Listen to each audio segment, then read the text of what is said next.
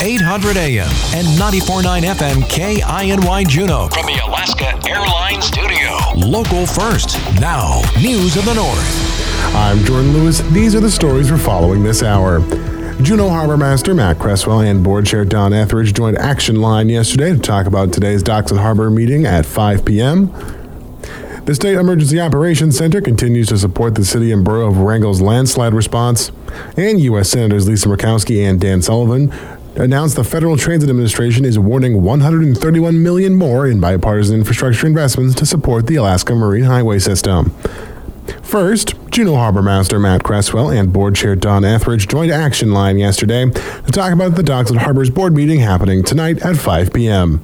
We're going to talk about our bylaws that we've been working on with the legal department for a while and try to get those finalized. We're real close to that, so we'll be talking about that. And then uh, we have our annual letter to the assembly that gives a breakdown of what we've been up to and projects that we worked on and what we're hoping to do. So we'll be passing that on to the assembly uh, after an approval. For, that's the two biggest items. They'll also be talking about repairs to Aurora Harbor, the Docks and Harbors budget, and a recently approved rate increase. Last Monday, during Juneau's blizzard, a wooden trolling vessel in Harris Harbor was past the end of its useful life. The storm caused the vessel to sink, and harbor staff found the vessel when it was 76 mile per hour wind gusts downtown. Cresswell details their response. The vessel was uninsured. The Coast Guard, thank goodness for our great partners with the Coast Guard and Alaska Department of Environmental Conservation, they stepped in. Uh, vessel was known to have 20 to 50 gallons of diesel fuel on it. They opened the Oil Spill Liability Trust Fund to pay to raise the vessel and remove the pollutants. And we piggybacked on with them since they were raising the vessel. We were able to get the vessel towed over across the channel, get it craned out. So that the boat came out of the water on Monday. Pollutants were removed from the vessel, and the vessel is slated for disposal this week. So it just it's a great community effort to see our, our local contractors Cook's Construction, Molino's Marine Services, um, the Coast Guard, DEC, Trucano Construction, Docks and Harbors. It's truly a Herculean effort to get something like this to happen in a hurry. The State Emergency Operations Center continues to support the City and Borough of Wrangell's landslide response. An SEOC division supervisor and a public information officer are deployed to Wrangell supporting the community's ongoing response.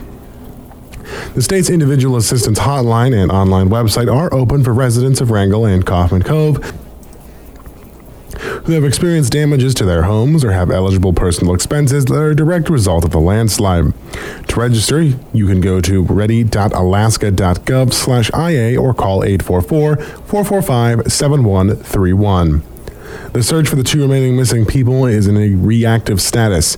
If new evidence or information suggests that any missing people may be in a specific area in the slide zone, the Alaska State Troopers may restart the active search focused on that new area. Scent detecting canines are available for those searches.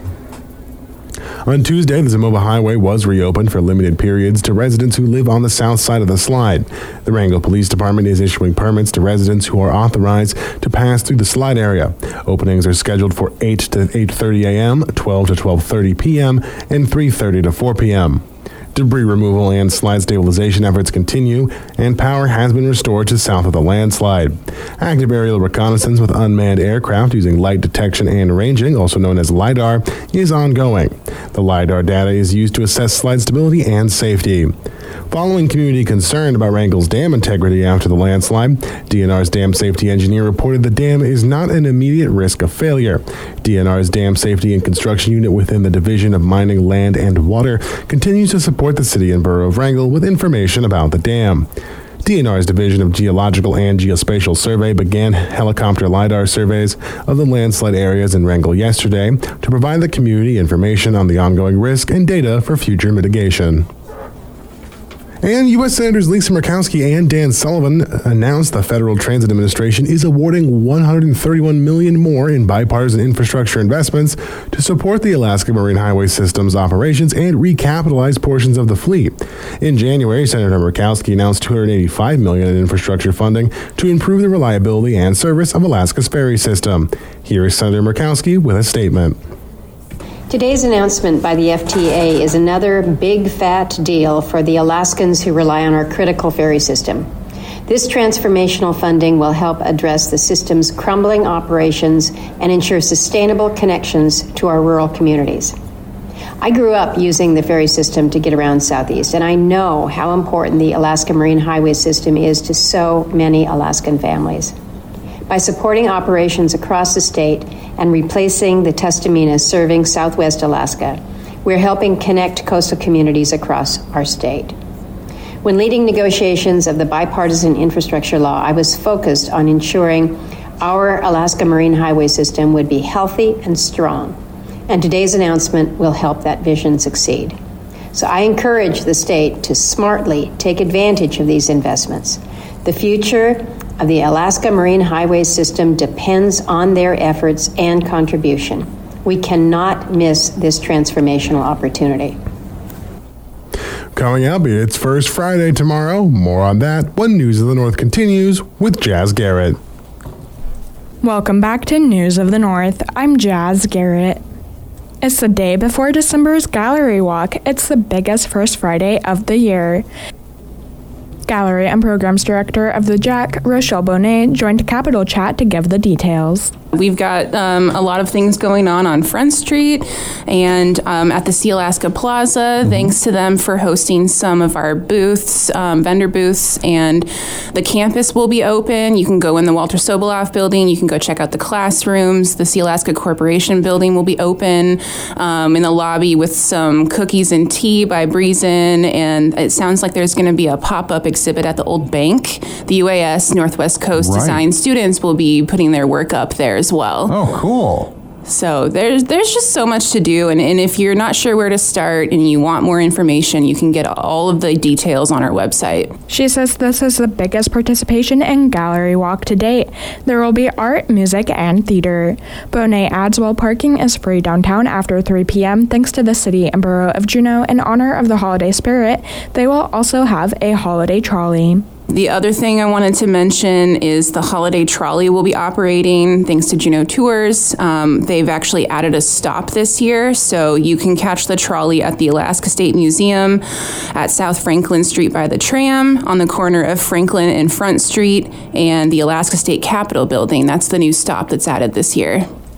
The JACC's exhibit will kick off from 4:30 to 7:30 with photographer Fubao Hartle.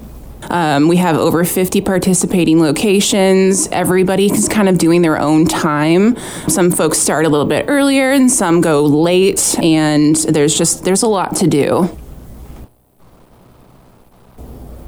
Beth Weigel from the Juneau Douglas City Museum and the museum's featured artist, Bonnie Lynn Parker, joined Capital Chat to share details on her new exhibit.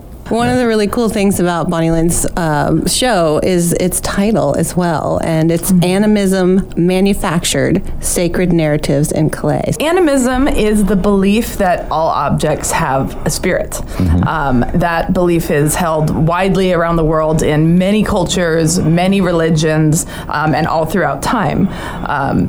And so I'm really interested in that aspect. And then the manufactured part is um, a lot of the information on the surfaces of my pots is relating to disposable materials, cardboard, styrofoam, bubble wrap, things like that. Um, I use to make molds, and um, so the manufacturing process and kind of smashing handmade and manufacturing together is kind of is pretty interesting to me as well. She says she'll have about 100 items on display with a large variety to choose from pretty traditional vessels as far as uh, pottery forms go cups, bowls, teapots, things like that, but less traditionally made. Um, so, a lot of different parts, very piecey, kind of quilty, uh, collage like. Parker explains her process of creating ceramics. So I think a lot, a lot of people think of when they think of pottery forms is wheel thrown pottery forms. Mm-hmm. Um, I combine a lot of different hand building processes in my work. I do a little bit of wheel throwing. Um, I do some slip casting, which is a way of replicating different materials in clay, um, and I do slab building as well. She has been busy this past year creating new work and teaching art at the University of Alaska Southeast where she is an assistant professor. The museum's exhibit will be open from 4:30 to 7 p.m. Now you're up to date with News of the North. I'm Jasz Garrett.